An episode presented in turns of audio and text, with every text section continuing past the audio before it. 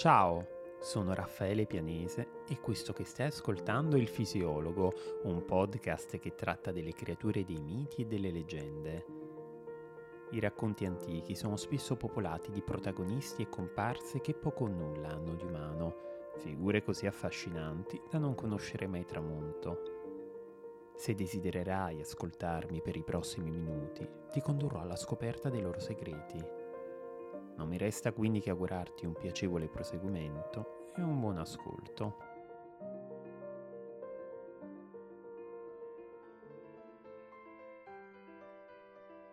Mago o stregone?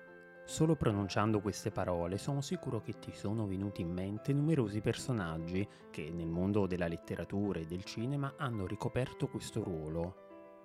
Alcuni di voi avranno di certo pensato a Merlino, incantatore e profeta del ciclo bretone, figlio del diavolo e consigliere di monarchi leggendari quali Uther Pendragon e il figlio Artù. Altri invece a Gandalf il Grigio, a Saruman il Bianco, a Radagast il Bruno, oppure i misteriosi stregoni blu. Tutte figure che popolano la Terra di Mezzo, un vasto territorio in cui si snodano le vicende trattate nei romanzi del filologo e scrittore britannico Tolkien. Se parliamo di maghi e di stregoni, non possiamo allora non citare Harry Potter, frutto della fervida fantasia di J.K. Rowling, o ancora il druido Allanon, presente nell'appassionante saga di Shannara di Terry Brooks, oppure Jed, soprannominato Sparviero, figlio della penna di Ursula Le Guin, autrice del ciclo di Terramare. Con l'elenco mi fermo qui anche se potrei continuare ancora e ancora. Maghi e stregoni però non sono un'invenzione del mondo moderno. In passato, infatti, secondo la mitologia greca, ai primordi dell'umanità, esistevano delle corporazioni di maghi legate al mistico segreto della metallurgia e creatrici di oggetti fatati.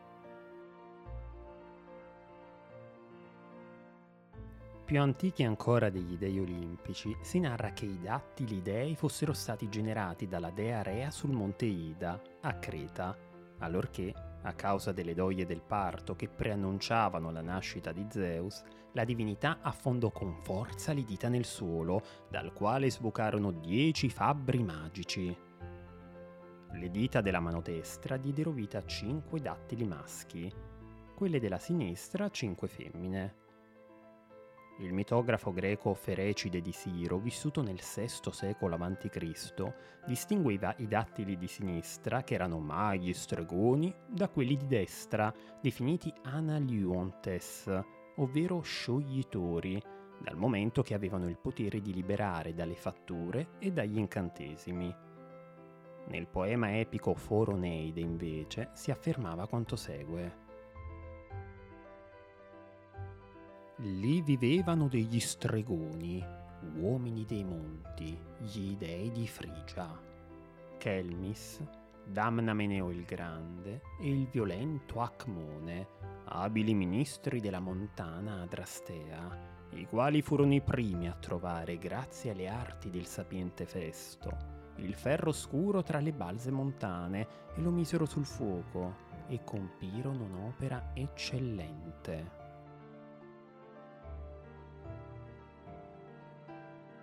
Come sottolinea il professore di letteratura greca e antropologia del mondo antico Giulio Guidorizzi nel saggio La trama segreta del mondo, i nomi dei dattili dei non sono solo dei nomi, bensì delle parole portatrici di un significato preciso.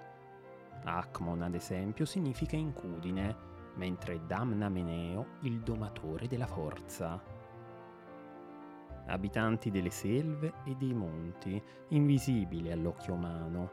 I dattili sono dunque delle creature a metà tra il mago e il fabbro, in grado di fondere i metalli grazie alla forza del fuoco. Sono inoltre considerati fondatori dei misteri di Samotracia, dei riti religiosi che avevano luogo nell'omonima isola greca. Secondo lo storico Diodoro Siculo, nel trattato Periegesi della Grecia, uno dei dattili chiamato Eracle, proprio come l'eroe delle celebri dodici fatiche, un bel giorno decise di gareggiare in una corsa verso Olimpia contro i suoi quattro fratelli. E così facendo fondò dei giochi che in seguito sarebbero stati chiamati olimpici. E dato che i dattili erano in tutto cinque, Eracle stabilì anche che si sarebbero tenuti ogni lustro, ovvero ogni cinque anni. Diodoro Siculo ci regala altresì un ulteriore interessante dettaglio. I dattili dei sarebbero stati depositari di un canto magico, il quale sarebbe stato successivamente trasmesso a un loro discepolo, Orfeo, un cantore sciamano di cui sicuramente avrai già sentito parlare, capace di ammansire le bestie feroci e di smuovere addirittura le pietre grazie al melodioso suono della sua lira.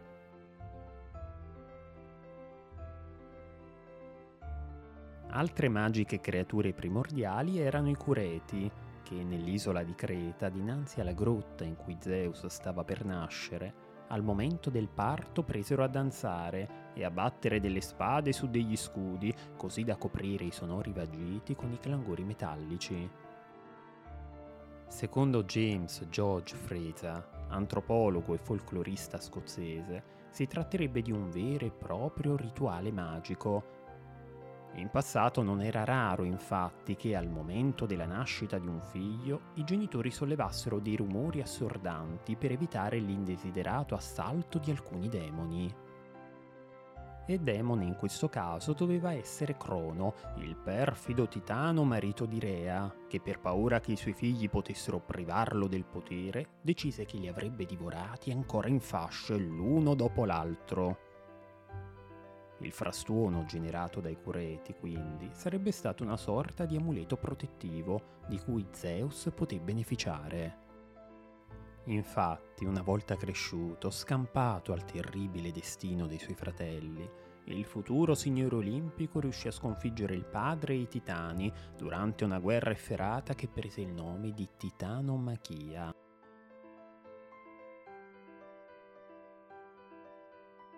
Questi stregoni avevano inoltre la facoltà di predire il futuro. Il mitografo Pseudo Apollodoro, nel terzo libro della biblioteca, ci racconta che Minosse, sovrano dell'isola di Creta, era da tempo alla ricerca del figlio scomparso, Glauco. Così, spinto dall'angoscia, ricorse all'arte della divinazione interrogando i cureti. Nelle tue mandrie c'è una vitella con il manto di tre colori diversi, gli risposero i cureti. Chiunque sappia paragonare nel modo più esatto questo colore a qualcos'altro, farà in modo che da vivi il padre e il figlio possano di nuovo abbracciarsi. Un evento che realmente accadde. Confusi spesso con i cureti erano i coribanti, altro gruppo di maghi che venerava la dea Cibele con balli e rulli di tamburi. I coribanti avevano un potere particolare, erano in grado di instillare la follia negli esseri umani, come testimoniato nell'Ippolito, tragedia scritta dal drammaturgo Euripide, in cui una regina di nome Fedra viene descritta da un coro di donne con queste parole coricata su un letto di dolore, posseduta da Pan o da Ecate o dai superbi coribanti o dalla madre montana. Una particolare menzione merita il termine coriubantian, che in greco antico significa fare il coribante, e quindi essere fuori di sé, farneticare, vaneggiare, ma in cosa consisteva di preciso questo stato di follia? Esso era palesato da dei sintomi che colpivano sia la mente che il corpo dei danzatori estatici, dei coribanti per l'appunto, presi d'assalto dai loro demoni interiori. Un accelerato battito cardiaco, movimenti convulsi, allucinazioni visive ma anche allucinazioni auditive, per cui i coribanti erano capaci di udire solo la musica che è del Dio del quale sono posseduti, così asserisce il filosofo Platone. Sei fuori di te o deliri come un coribante? Domanda uno dei due servi protagonisti di una commedia di Aristofane intitolata Le Vespe. E nella stessa opera teatrale, il giovane Bdeli Cleone sottopone il padre Filocleone al rito dei Coribanti perché ritiene che egli sia colpito da un'insana passione per i processi giudiziari. Una decisione presa per il bene del genitore, sia chiaro, ma che purtroppo non sortirà alcun effetto. Filocleone infatti fuggirà con il tamburello che i coribanti utilizzano durante il loro rito di purificazione e tornerà a fare il giudice. Il rituale coribantico prende il nome di tronismos, ovvero intronizzazione, durante il quale i coribanti danzavano attorno a colui che stavano per iniziare, folleggiando, volteggiando e gridando. Un'altra corporazione di maghi primordiali era invece composta dai cosiddetti telchini, che secondo il geografo Strabone abitavano alcune delle più belle isole del mare Egeo, come Creta, Cipro e soprattutto Rodi, di cui si narrava fossero stati i primi abitanti. Come per i dattili dei, anche in questo caso ci troviamo di fronte a un nome parlante. Telchine infatti deriva da telgo, verbo greco che ha il significato di incantare e che sottolinea ancora di più la natura stregonesca di tali creature. Il verbo telgo, poi questa è una piccola curiosità, viene altresì utilizzato nei poemi epici scritti da Omero, come per esempio nel decimo e nel dodicesimo libro dell'Odissea, in riferimento alla maga Circe e alle sirene, le quali erano appunto in grado di ammaliare le loro vittime. A differenza degli altri maghi, i telchini avevano però una natura malevola, come ci viene riferito da Strabone nella sua opera principale, Geografia. In tempi antichi Rodi era chiamata Ophiussa e Stadia, e in seguito Telchinis, dopo che i Telchini la scelsero come loro dimora. Alcuni dicono che i Telchini sono malvagi e degli stregoni, che versano l'acqua dello stige mischiata allo zolfo sugli animali e sulle piante col fine di distruggerli. Ma altri al contrario affermano che dato che essi eccellevano nella manifattura, furono calunniati dagli artigiani rivali e per tale motivo ottennero una cattiva reputazione. Asseriscono che per primi giunsero da Creta, Cipro e poi a Rodi, e che furono i primi a lavorare il ferro e il bronzo, e infatti fabbricarono la falce di Crono.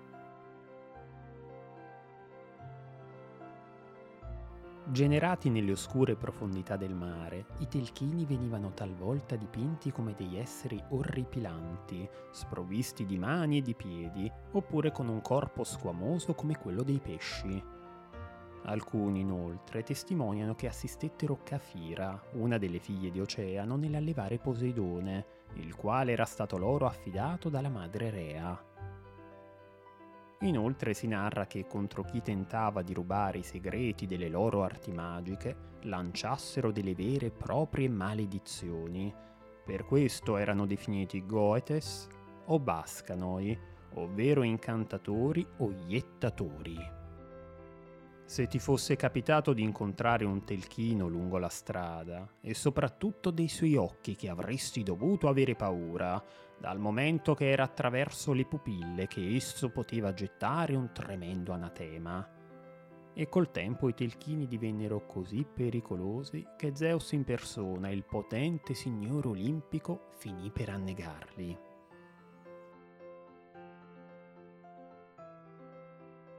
Telchino è dunque un nome parlante, così come lo è Dattiloideo e come lo sono anche i nomi stessi dei telchini. Calcos, Criusos e Argyros, ad esempio, dal significato di rame, oro e argento, ci rivelano la natura di tali creature, ovvero di arcani fabbri magici, che, secondo il poeta latino Stazio nella Tebaide, ricoprivano anche il ruolo di aiutanti di Efesto, il dio zoppo del fuoco e delle fucine. Esperti anche di magia atmosferica, i telchini sapevano addirittura costruire delle statue che prendevano vita. Sembra quasi di sentire l'eco di una storia che ti ho già raccontato in passato, quella del possente golem, la gigantesca creatura umanoide composta d'argilla o di fango che grazie all'intervento del rabbino Lobo sulle rive del fiume Moldava a Praga, tutto a un tratto si animò.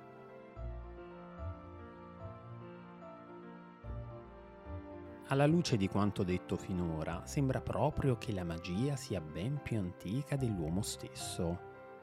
Infatti, come scrive il professor Guido Rizzi, il tempo della magia non è quello degli uomini. Essa proviene dall'epoca in cui gli avi o gli eroi culturali la ricevettero dalle forze divine delle origini per trasmetterla ai loro discendenti. La sapienza dello stregone è prima di tutto quella di una persona che riesce a porsi al di fuori del tempo, per prendere contatto col mondo soprannaturale che esiste indipendentemente dall'uomo.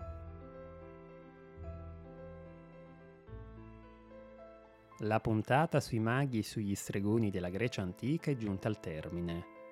Nel prossimo episodio cambieremo ancora argomento e parleremo di alcune figure tipiche delle fiabe e con le quali tutti noi siamo cresciuti. Non aggiungo altro però perché deve essere una sorpresa. Come sempre ti ricordo di lasciare una valutazione al podcast e di seguirmi sulla pagina Instagram del fisiologo.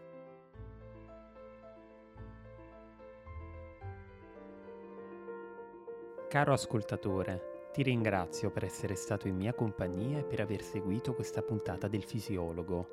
Spero che il racconto che ti ho appena narrato sia stato di tuo gradimento. Se lo vorrai, ti attenderò con piacere al prossimo episodio. A presto!